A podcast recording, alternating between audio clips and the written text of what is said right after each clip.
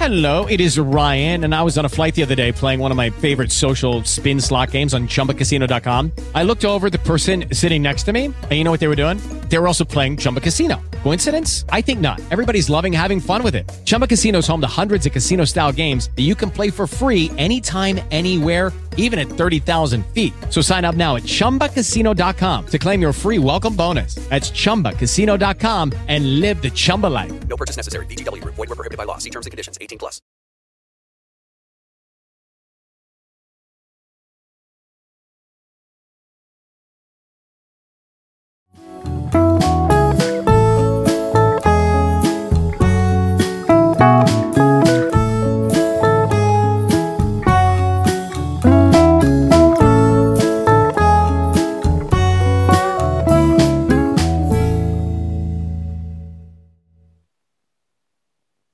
Buonasera e ben ritrovati, ben ritrovati a tutti, grazie per aver deciso di, di seguirci anche stasera e, e, buon anno perché questo è il nostro primo incontro del 2023.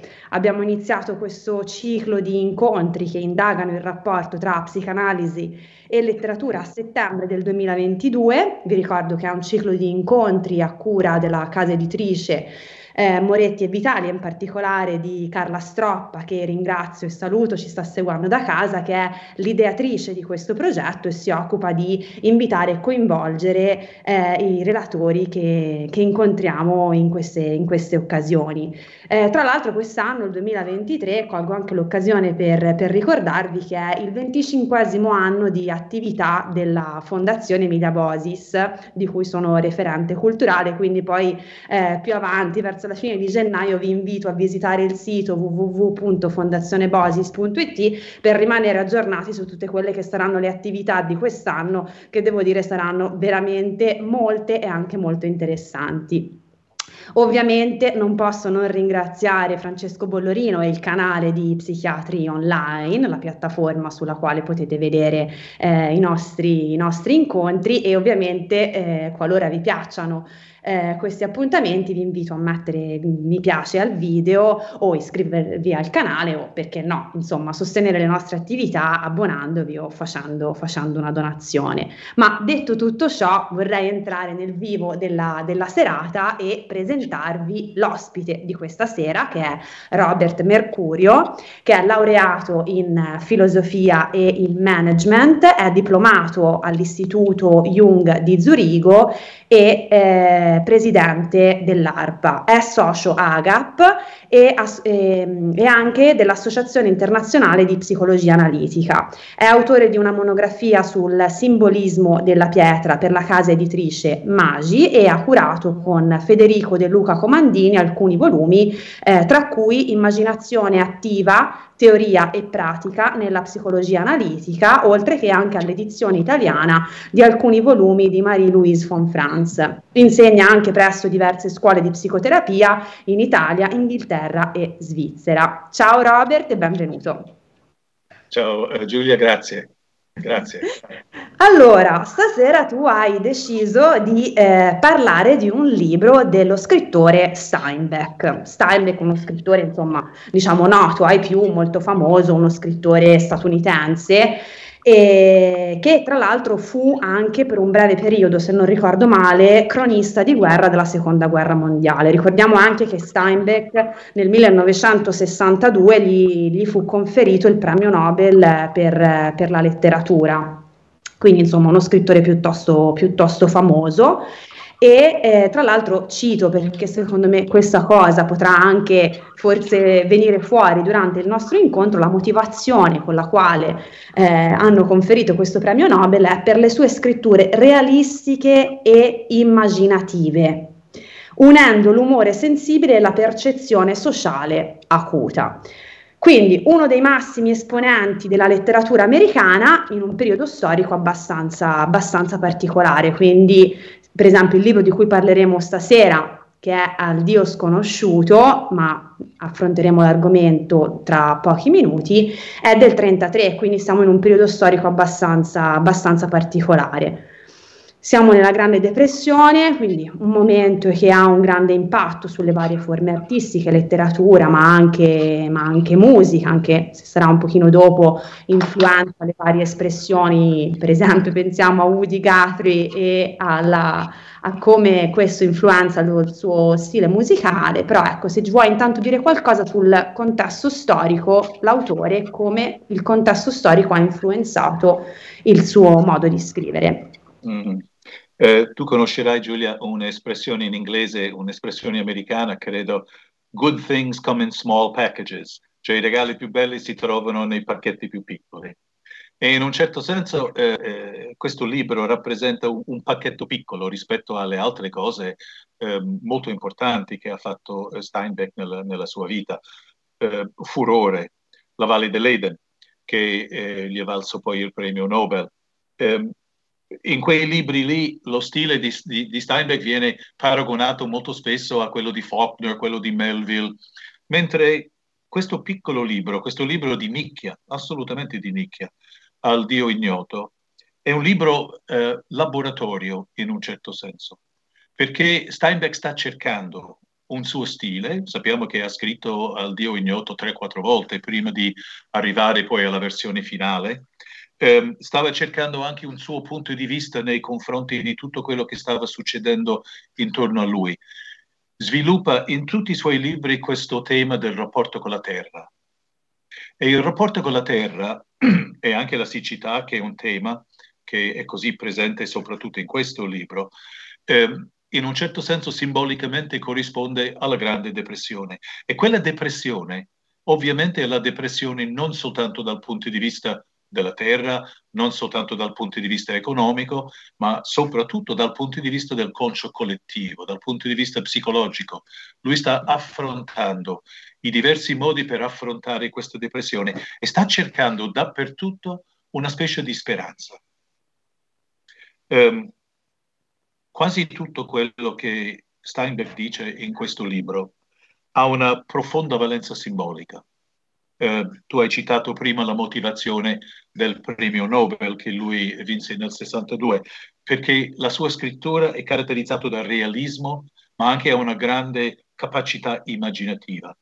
E questo lui con grande realismo rappresenta quello che sta succedendo ehm, nel suo paese e allo stesso tempo con l'immaginazione cerca di inquadrare tutto questo dal punto di vista eh, archetipico, diremmo noi, cioè dal punto di vista dei grandi temi psicologici che hanno sempre rappresentato sfide per gli esseri umani.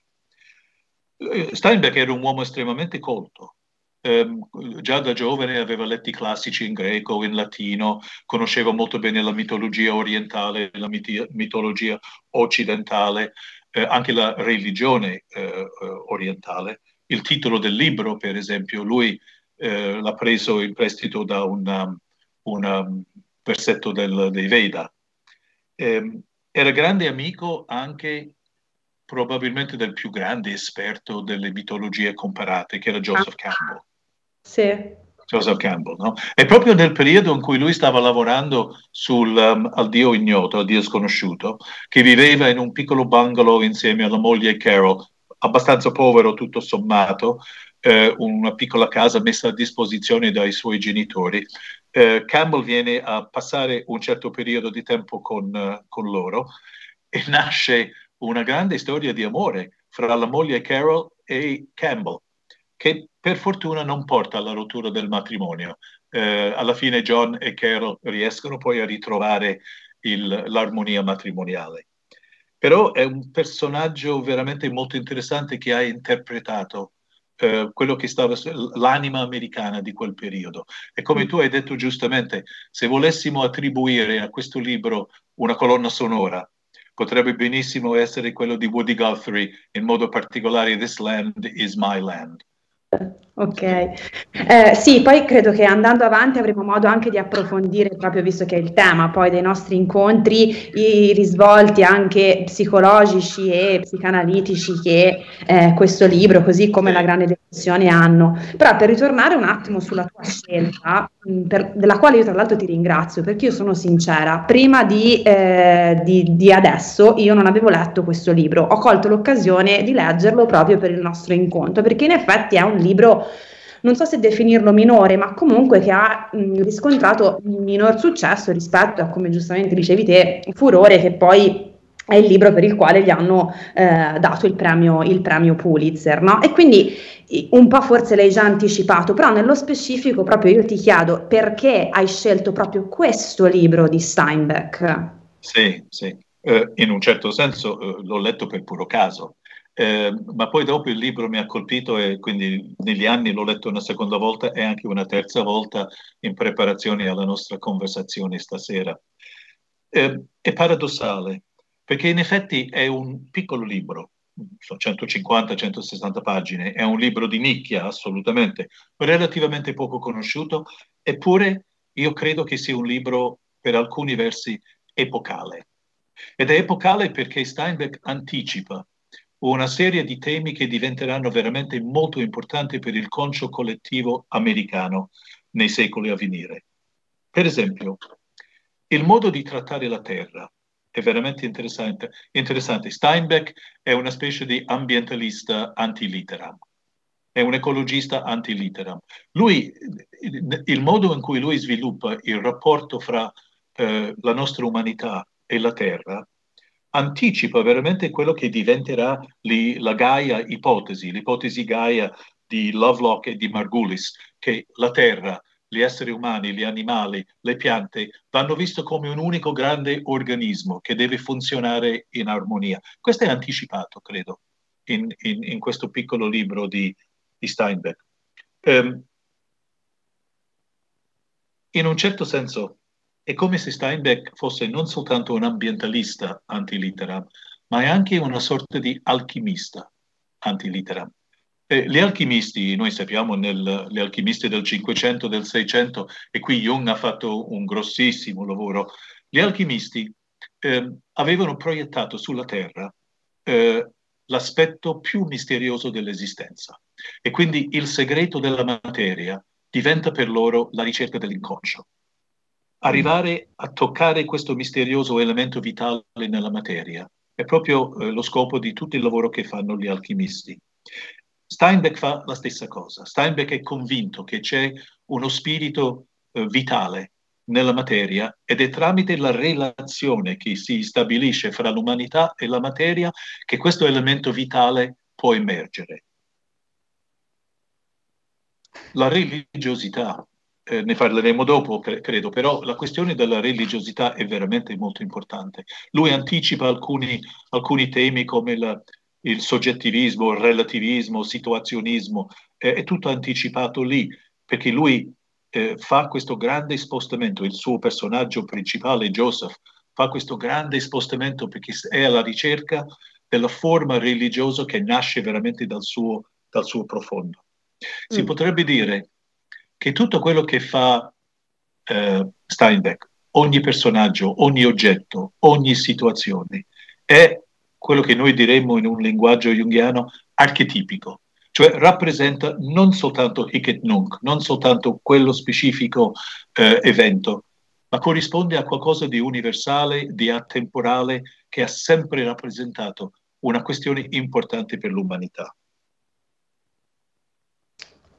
Esatto, quindi credo che andando avanti riusciremo anche ad approfondire un po', un po questi aspetti, ma visto che l'hai, eh, l'hai citato prima, no? la, la, questione del, del, titolo, Al Dio sconosciuto, sì. che in realtà, eh, diciamo così, eh, viene anche descritto come un romanzo profetico e il titolo viene preso dal discorso che è stato tenuto da San Paolo eh, nell'Aeropago di Atene.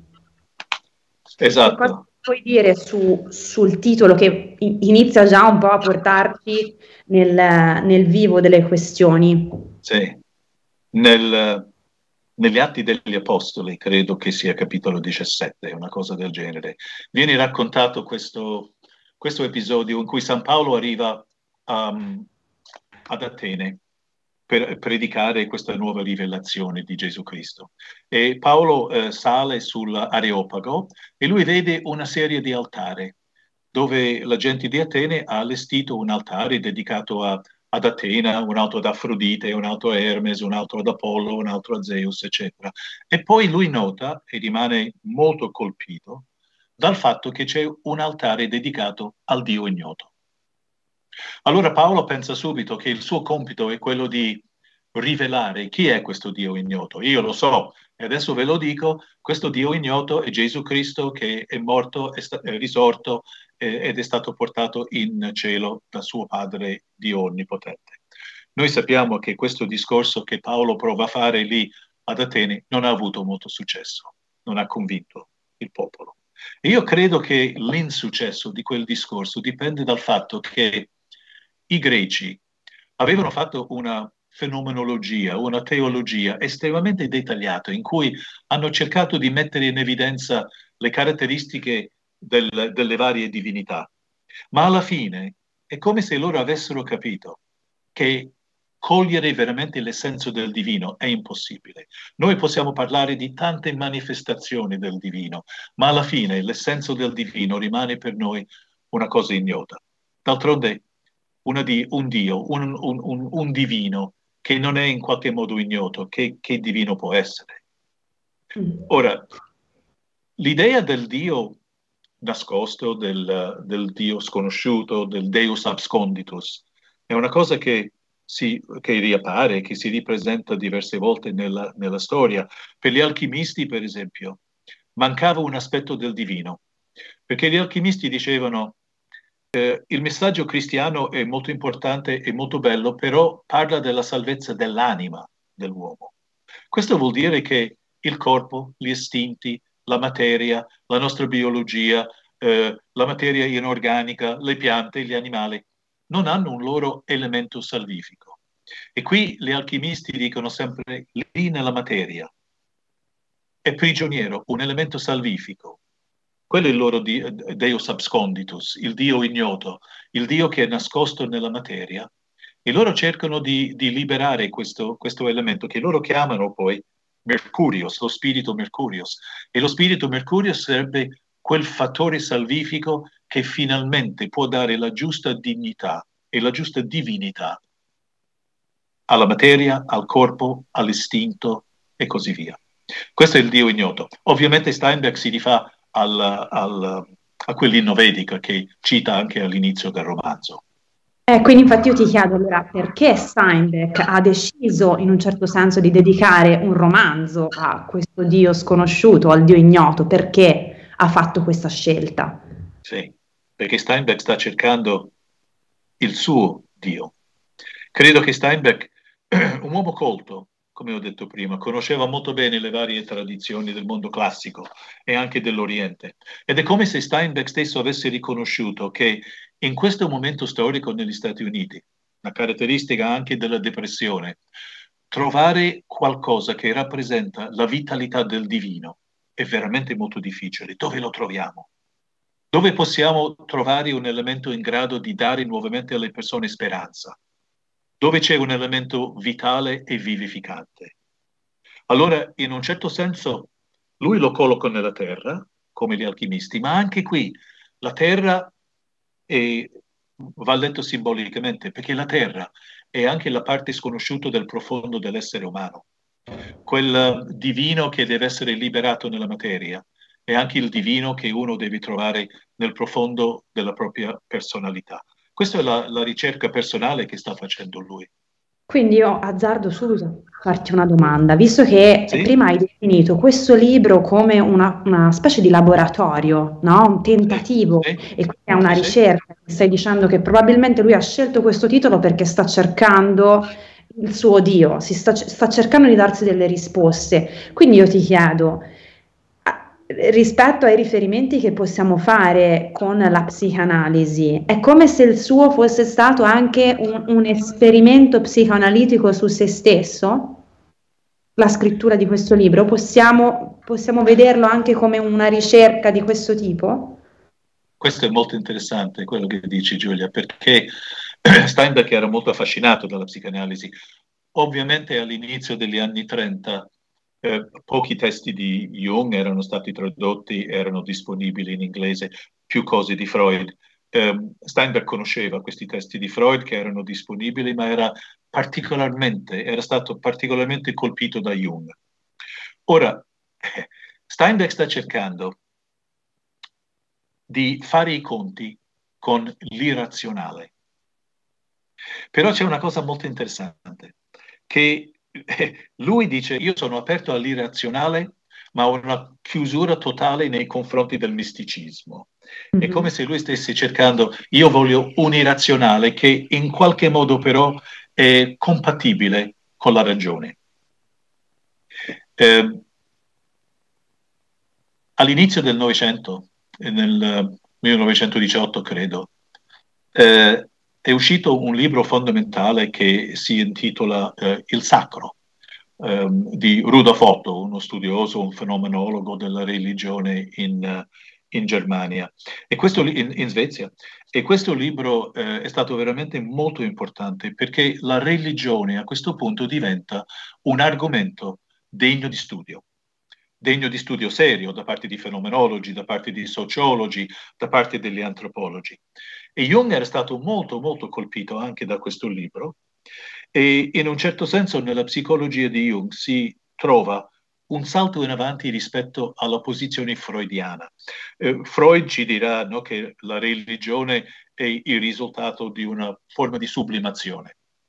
Ci sono certe cose dentro di noi, certi impulsi che sono incompatibili col superio, quindi dobbiamo sublimare queste cose, dobbiamo mettere questa energia su un binario più accettabile e da questo nasce la cultura, nascono le arti, nasce la religione. Jung dirà no, in tutte le culture c'è sempre stata la necessità da parte dell'essere umano di cercare un contatto con il divino. Questo non vuol dire che il divino esiste, questo sarebbe, dice Jung, un'affermazione metafisica. Io faccio un'affermazione fenomenologica. Gli esseri umani hanno sempre cercato di coltivare un rapporto col divino. Rispettiamo questo aspetto dell'essere umano e cerchiamo di capire questo. Ed è quello che sta cercando di fare Steinbeck. Come dici tu, è un'esperienza di autoanalisi nel senso che lui vuole entrare nell'irrazionale, ma purtroppo Steinbeck non riesce a farlo pienamente perché non vuole perdere il suo legame con la ragione. Mentre Jung ci dirà che il misticismo nasce dall'inconscio, come qualsiasi manifestazione nasce dall'inconscio. Bene, grazie. Eh, allora, io farei una cosa, visto che abbiamo detto che questo libro comunque è un po' di nicchie, quindi è probabile che magari alcune persone che ci stanno seguendo non l'abbiano, non l'abbiano ancora letto e insomma speriamo di invogliarli a, leggerli, a leggerlo dopo, dopo il nostro incontro. Brevemente eh, proverei a dire eh, di, insomma, che cosa succede in questo libro, no? però aiutami anche te dovessi mancare delle, dei passaggi importanti. Quindi noi abbiamo un protagonista che che è eh, Joseph Wayne, che è un agricoltore che lascia il Vermont per trasferirsi in, eh, in California. Successivamente lui verrà poi seguito dai, dai suoi fratelli, ognuno dei quali poi credo che ne parleremo più avanti, ha insomma diciamo un, personaggio ben preciso con un ruolo molto particolare all'interno della storia. Joseph poi si sposa con una donna, con donna Elizabeth, dalla quale poi avrà anche, anche un figlio e diciamo che nel libro ci sono anche delle, eh, dei, dei, dei, momenti abbastanza eh, cruenti, insomma, delle, dei, non lo so come possiamo definirli, insomma, dei, vengono, ci sono de, degli eventi che travolgono un po', un po i personaggi. Sì. Diciamo sì, che Appe- non so, vuoi aggiungere qualcosa? Non entreremo nel dettaglio di tutto quello che succede per non, eh, per non eh, diciamo così, per lasciare un po' di, di, di curiosità a chi, a chi, non l'ha, chi, non l'ha, letto. Ma sai, l'incipit del libro, come tu hai detto giustamente Giulia, ha a che fare con questo grande spostamento dall'est verso ovest. E questa è una cosa curiosa anche nel, uh, per, la, per la psicologia americana, perché eh, storicamente nei momenti di degrado, di tristezza, di povertà, anche povertà spirituale, si cerca il nuovo sempre verso l'est. È lì dove sorge il sole. Nel momento di, di, di, di, degrado nell'antico Roma, per esempio dal punto di vista spirituale, lo slogan era Lux et Oriente. In qualche modo l'Oriente rappresentava la possibilità di, una nuova speranza. Anche come le tradizioni degli, degli indiani d'America, no? Da... Sì Esattamente. uno vuole, se vuole la visione de- degli spiriti, deve guardare verso quella direzione. Esatto, invece nel, nel concio collettivo americano lo slogan è Go West, young man, cioè le novità si trovano nell'ovest, verso la costa del, della California, del, del, Pacifico. Allora è interessante perché per Steinbeck est corrisponde al establishment, l'establishment sta nell'est. Uh, nella Valle dell'Eden, per esempio, lui parlerà delle banche, che lui considera una presenza mostruosa, le banche che hanno le loro eh, uffici centrali nell'est, dove c'è l'establishment. Ed è vero anche dal punto di vista religioso. Questa famiglia da cui Joseph prende le distanze è una famiglia cristiana, probabilmente di, di, eh, di stampo battista, eh, piuttosto conservatore, anche se il padre, il vecchio padre John, che sta morendo proprio all'inizio del libro, è una specie di patriarca misterioso. Però anche qui è come se Joseph sentisse la necessità di uscire da tutto quello che sa di establishment, dall'est, anche e la Chiesa. Riesce a farlo solo dopo la benedizione del padre, tra l'altro, in quest'ottica qui, cioè finché non riceve la benedizione del padre che può andare, giusto? Esattamente, esattamente, proprio come un, un personaggio biblico, no? sembra, sembra. Giacobbe che cerca la benedizione di Isacco. E, e, poi è interessante anche perché Joseph non è il primo, Joseph è il terzo figlio, eppure tutti gli altri figli, i, i suoi fratelli, lo trattano come il successore di suo padre, come quello che deve portare avanti questa tradizione, il nuovo patriarca. Allora, è come se per gli americani e per Steinbeck. L'est è importante perché è lì dove sorge il sole, dove il sole comincia a farsi vedere, è lì che nasce la nuova intuizione. Ma poi per realizzare queste intuiz- intuizioni, per dare corpo a questa, a questa nuova speranza, bisogna permettere che il sole sorga e arriva verso ovest. È lì che si possono realizzare le nuove possibilità ed è quello che, è quello che Joseph sta cercando di fare. Mm. E come hai anticipato, come anticipato prima, no? poi nel libro, eh, diciamo così, emerge un po' un, un, conflitto, un contrasto, anche proprio rappresentato un po' dai, dai personaggi del libro, tra una domanda religiosa ehm, che è legata alla terra, alla natura, a, co- diciamo così, che si scontra invece con una fede eh, che è proprio della religione cristiana istituzionale, no? Quindi sì. possiamo forse parlare un po' di questo, di questo contrasto e, e, per conoscere anche un pochino i personaggi andare a capire che ruolo hanno i personaggi della storia all'interno di questa dinamica.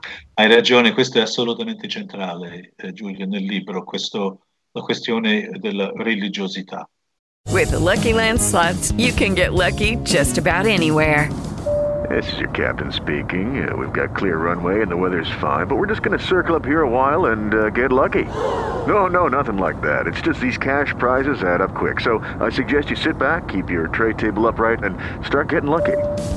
Play for free at LuckyLandSlots.com. Are you feeling lucky? No purchase necessary. Void where prohibited by law. 18 plus terms and conditions apply. See website for details. Hey guys, it is Ryan. I'm not sure if you know this about me, but I'm a bit of a fun fanatic when I can. I like to work, but I like fun too. It's a thing. And now the truth is out there. I can tell you about my favorite place to have fun Chumba Casino. They have hundreds of social casino style games to choose from, with new games released each week. You can play for free anytime, anywhere and each day brings a new chance to collect daily bonuses. So join me in the fun. Sign up now at ChumbaCasino.com. No purchase necessary. BGW. Void were prohibited by law. See terms and conditions. 18 plus. Eh, preferisco chiamarlo religiosità o sentimento religioso piuttosto che religione, perché in effetti eh, Steinberg e anche il personaggio Joseph si stanno ribellando nei confronti delle religioni istituzionali, confessionali, eh, dogmatiche eh, dei quattro fratelli, ehm, come abbiamo detto, Joseph è il, il personaggio principale e in un certo senso è lui che porta avanti questa tradizione del padre, il nuovo patria- patriarca della situazione. C'è un altro fratello di nome Burton e Burton è il perfetto cristiano dogmatico, una specie, mezza specie di predicatore, che non riesce a capire che ci possono essere altre strade per arrivare a contattare la trascendenza. Cioè chi non segue la sua strada sbaglia ed è un peccatore, tutto lì, e non ci sono alternative. Uh, Joseph sviluppa quasi subito una nuova sensibilità religiosa stando lì in California. Uh, per esempio, c'è un enorme albero, una quercia. Ti ricorderai, Giulia, questa grande quercia, no? quanto è importante e quanto la quercia sia importante anche nella storia della mitologia, eh, l'albero di, di, Zeus per eccellenza, nella fiaba eh, dei fratelli Grimm, lo spirito nella bottiglia, il ragazzo trova questo spirito nascosto in una bottiglia fra le radici di una, di una grande quercia. E all'inizio è come se Joseph sentisse tramite l'albero la voce di suo padre. Quindi rappresenta una specie di eh, connessione, un collegamento con, con, suo padre. Ma pian piano quell'albero diventa per lui eh, il suo Dio. Lui fa dei sacrifici, per esempio, offre delle libagio- libagioni, per esempio, a questo albero, porta anche della carne a questo albero. Se lui ha bisogno di riflettere su una questione per prendere una decisione, si mette seduto sotto l'albero, parla con l'albero e quando gli nasce il figlio, eh, tu hai nominato prima Elizabeth, no? sua, eh, sua moglie, la prima cosa che lui fa con il bambino è di metterlo tra i rami o le braccia di questo grande albero. Questa è la sua benedizione, questo è il suo battesimo. Burton si rende conto che Joseph ha questo rapporto un po' particolare con l'albero sì. e gli dice due o tre volte quello che tu fai è peccato. E qui è molto interessante la risposta di Joseph quando lui dice no, se lo facessi tu sarebbe peccato perché non corrisponde al tuo vero sentimento religioso. Lo faccio io e non è peccato, perché il mio sentimento ri- religioso eh, comprende questo elemento. Burton ovviamente, come, quasi come un bravo crociato, non accetta questa, questa risposta e un giorno di notte esce con la sua ascia e taglia le radici dell'albero e uccide questo albero. Mm. E da quel momento in poi ti ricorderai, da quel, esatto conseguenze gravissime, tra l'altro. Comincia, comincia proprio a, a, a, a, seccarsi la linfa vitale dentro Joseph e la linfa vitale dentro la terra e comincia questa terribile siccità. C'è un altro, un altro, elemento veramente molto importante. Abbiamo detto all'inizio no, che c'è qualcosa di molto archetipico in questo libro perché ogni oggetto sembra richiamare tante altre immagini eh, del, della storia. E, e questa grande roccia in mezzo a un, um, un bosco, che nonostante la siccità, questa roccia che è sempre umida, c'è il muschio che ci cresce sopra e sgorga da questa roccia eh, dell'acqua che forma un piccolo ruscello. È un posto magico. È un posto magico che spaventa, ma allo stesso tempo dà un grande senso della meraviglia. Joseph va lì spesso quando ha bisogno di riflettere e ci porta una volta la moglie anzi la moglie ci va la prima volta da sola quando è incinta e si spaventa vedendo questa, questa roccia. Tra l'altro se non ricordo male, una volta che l'ha vista Joseph c'è stato un momento di turbamento perché loro sono arrivati lì a cavallo no? con um, Juanito e l'altro fratello Thomas se non sì, ricordo male Thomas, esatto. c'è stato e descrivono questa sensazione di, di turbamento come se ci fosse attrazione e repulsione quasi contemporanee esatto. giusto? Esattamente eh, in, in quella analisi fenomenologica del, dell'esperienza del sacro di Rudolf Otto. Lui dice che il sacro è caratterizzato dal tremendum, luminosum, misteriosum e affascinans. Lui usa questi quattro termini. Quindi quello che è sacro eh, il più delle volte fa questo effetto. E qualche volta è un effetto benefico, altre volte spaventa. Elizabeth rimane spaventata e quando ritorna, ti ricorderai, a visitare questa roccia una seconda volta insieme a Joseph, lei vuole dimostrare in un certo senso che questa roccia non deve più essere per lei un problema. Lei vuole in un certo senso negare a questa roccia il ruolo che ha e quindi decide di arrampicarsi sulla roccia, vuole starci sopra, dimostrare di esserne padrona. Vuole dimostrare che la sua ragione, il suo buonsenso sono più forti della forza di questa immagine simbolica, la roccia. E cosa succede? Ti ricorderai, lei scivola, cade, si rompe il collo e muore. E muore. Ed è come se lei fosse vittima di quello che Jung chiama l'atteggiamento nient'altro che. Quando noi cerchiamo di ridurre una cosa misteriosa a qualcosa che si può definire in termini razionali, stiamo dicendo non è nient'altro che sì, oh, e forse mi viene in mente, però magari è sbagliato, mi viene in mente anche la, quella che i greci chiamavano la hubris, no? Sì, anche. assolutamente, la tracotanza. Ecco, c'è anche questo, nel senso un andare oltre un limite che a noi esseri umani non c'è concesso. Assolutamente, assolutamente. Esatto. Invece di avere rispetto per una cosa misteriosa, eh, mm. accettare il fatto che non si può definire, non si può spiegare, ma fa un certo effetto e questo va, va rispettato. C'è questo, questo, desiderio di impadronirsi di questa situazione, mm. cioè dell'ubris, mm. che è proprio quella cosa che gli dei non perdonano. Esatto. E questo succede anche, momento veramente molto tragico nel libro, no? quando Joseph perde la moglie in questo modo, molto tragico. Però lui sta sempre cercando, Joseph, e questo ovviamente è una ricerca di Steinbeck, sta cercando quell'elemento vivificante nella terra e nel profondo dell'essere umano, qualcosa in grado di dare sollievo, di dare speranza, di dare gioia in questo contesto della siccità che è la grande depressione che stanno vivendo anche negli Stati Uniti. Ma è interessante guarda, anche... Scusa.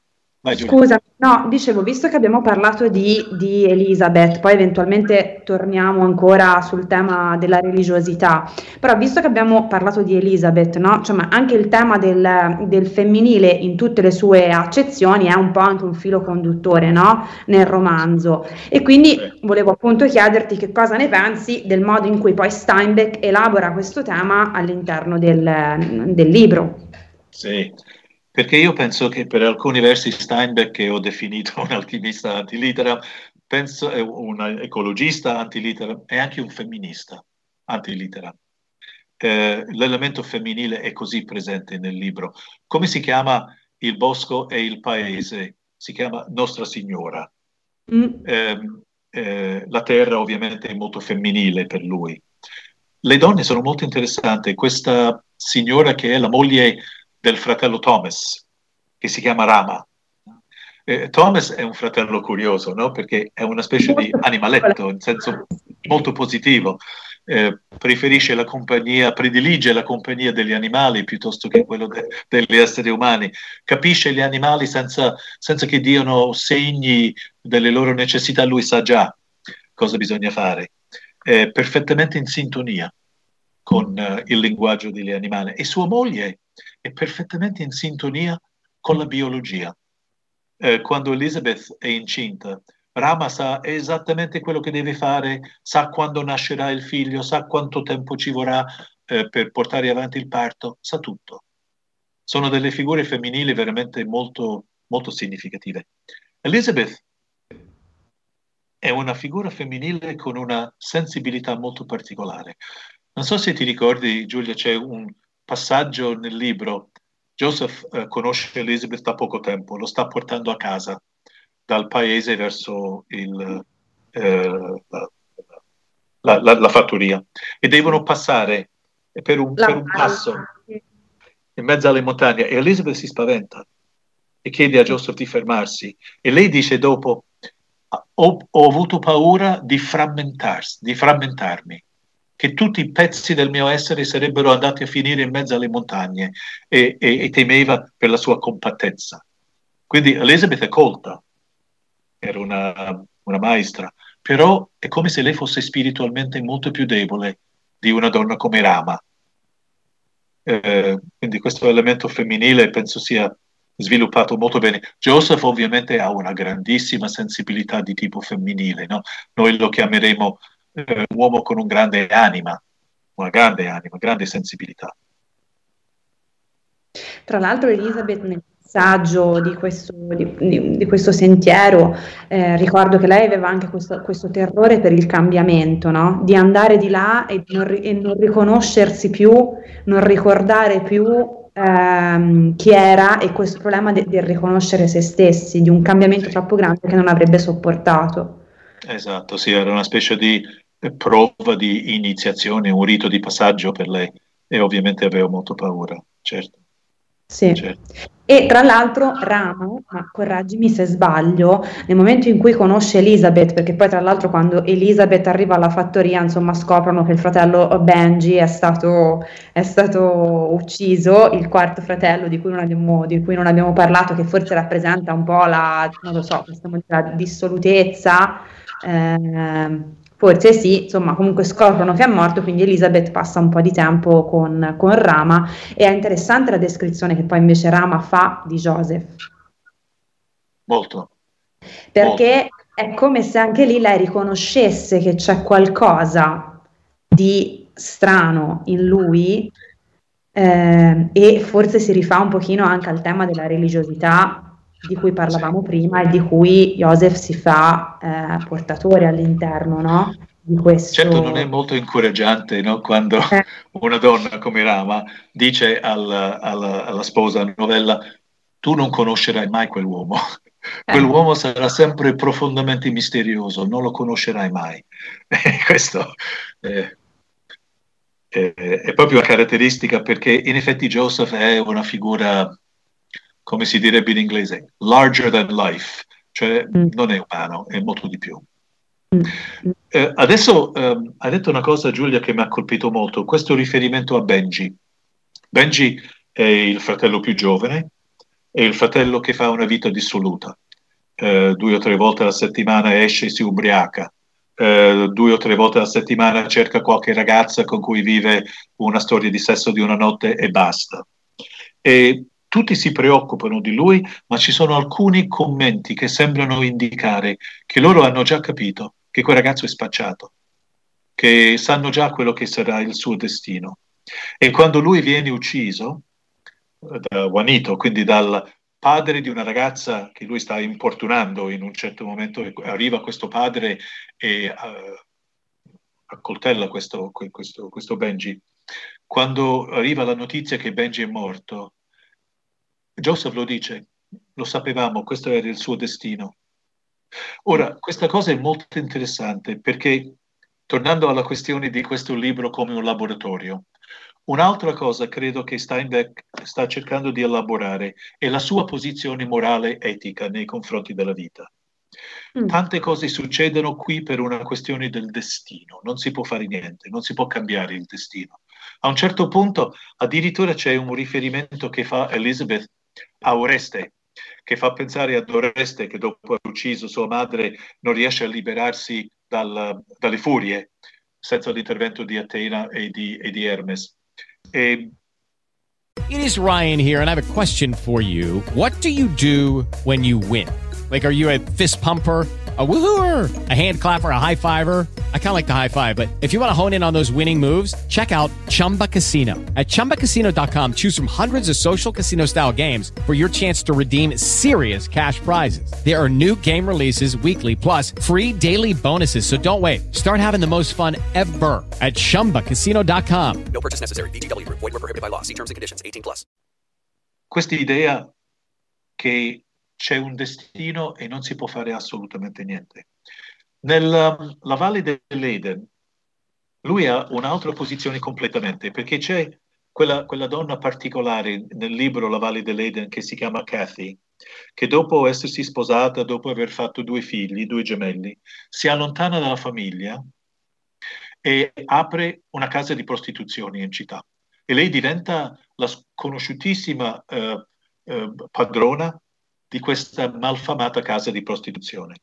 E Steinbeck fa questa osservazione che lui dice esiste un termine che lui dice di prendere dall'ebraico però sbaglia, che si, eh, che si dice timshel, che vuol dire we can. Questa è l'espressione del libero arbitrio. We can, we can decide. Possiamo decidere se fare o non fare. Questo sembra anche lo slogan di Obama, insomma, no? Yes, we can, eh, con 80 anni di anticipo. Quindi qui lui sviluppa la, la, la distinzione fra il destino è la nostra capacità di decidere e di dare una direzione al nostro destino, mentre nel, nel Dio ignoto non fa riferimento a questo. Siamo un po' nelle mani del destino, siamo nelle mani di qualcosa di più grande di noi e l'unica cosa che possiamo fare è cercare di stabilire una forma di armonia con questa, con questa forza superiore. Mm.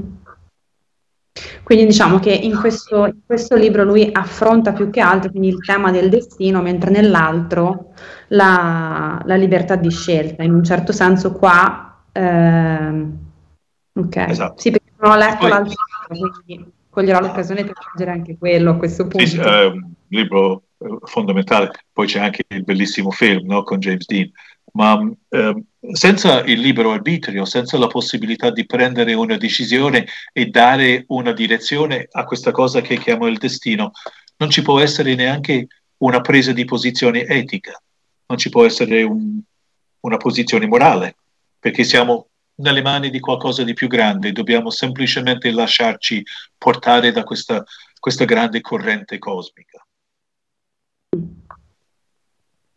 E quindi anche alla luce di questo, no? È un po' il tema della religiosità eh, di cui abbiamo parlato, che abbiamo detto che è un, un, filo conduttore rispetto alla tensione che emerge nel libro tra la religione confessionale cristiana e invece quella più intima, segreta, personale di, sì, di, di, di Joseph. Esatto, cioè c'è poi alla fine di questa storia anche tormentata una, una risoluzione di questa tensione, forse anche proprio in riferimento al tema del destino, oppure, oppure no, secondo te? Questa è una domanda molto difficile, eh, però è, come tutte le domande difficili è, è proprio è fondamentale. Um, il personaggio, il frate francescano, padre Angelo, eh, lì eh, nel questo paese che si chiama Nostra Signora c'è un, un, frate e questo frate è il parroco di, questa, di questo posto.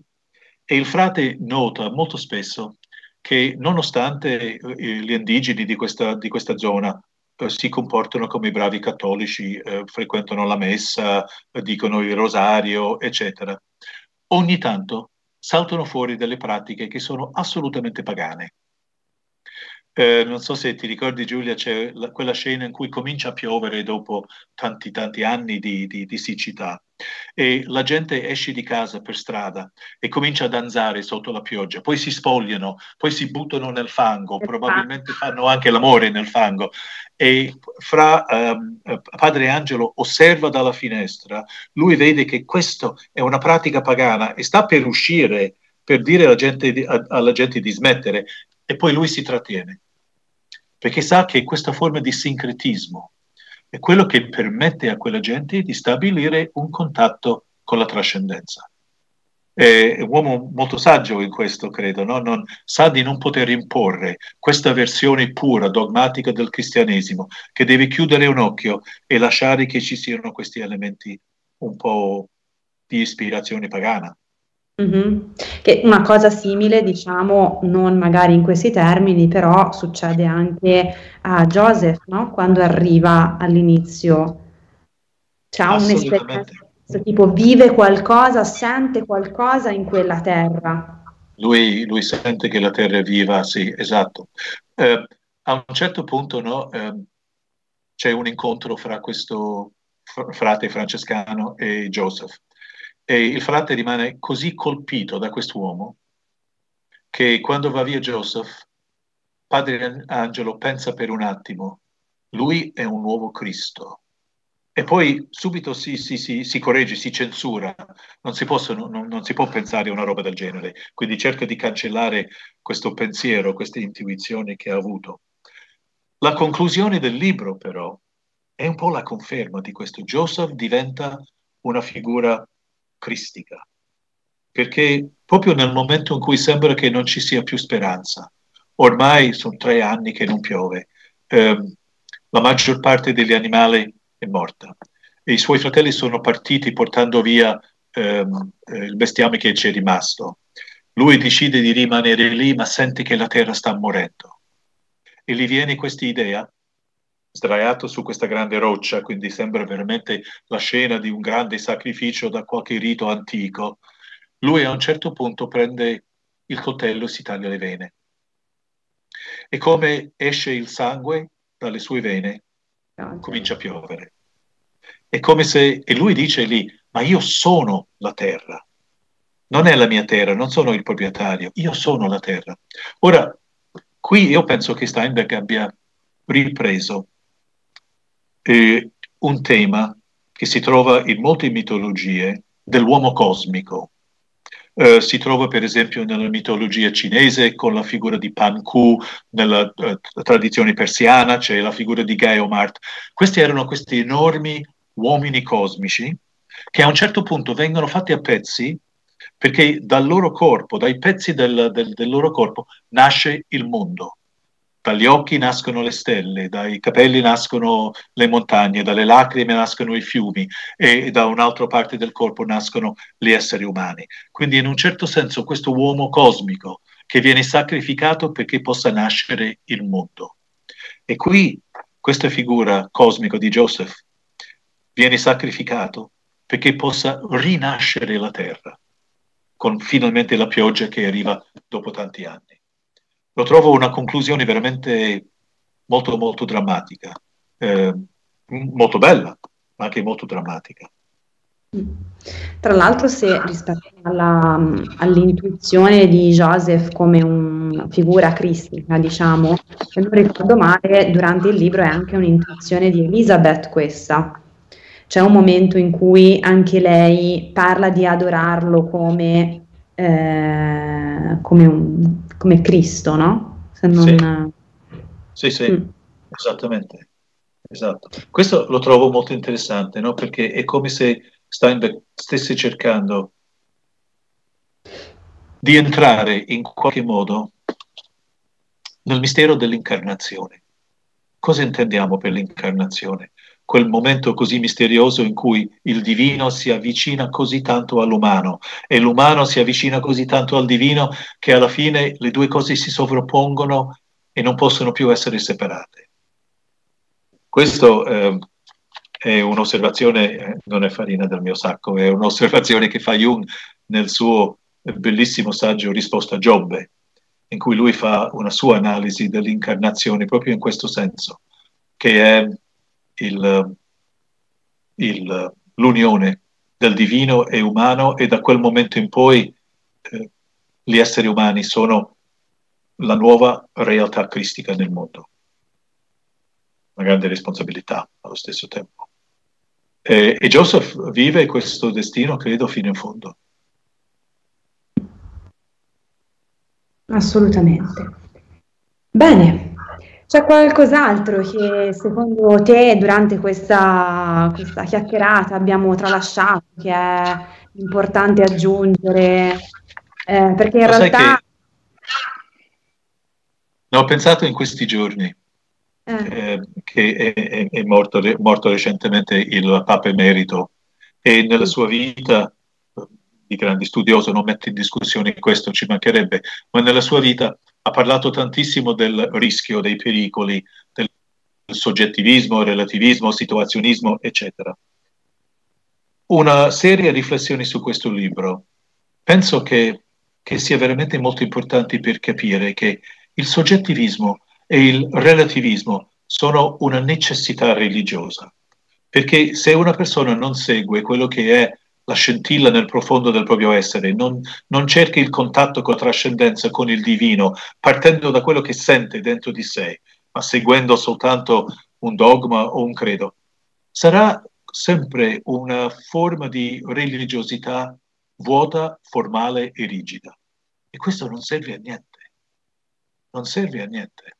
È come se, se dovessi dare, questo è veramente eh, molto esagerato da parte mia, però se dovessi dare un consiglio, se avessi potuto dare un consiglio a, al Papa, Papa Emerito, gli avrei detto semplicemente di avere più fiducia nel profondo degli esseri umani, perché tutto succede lì.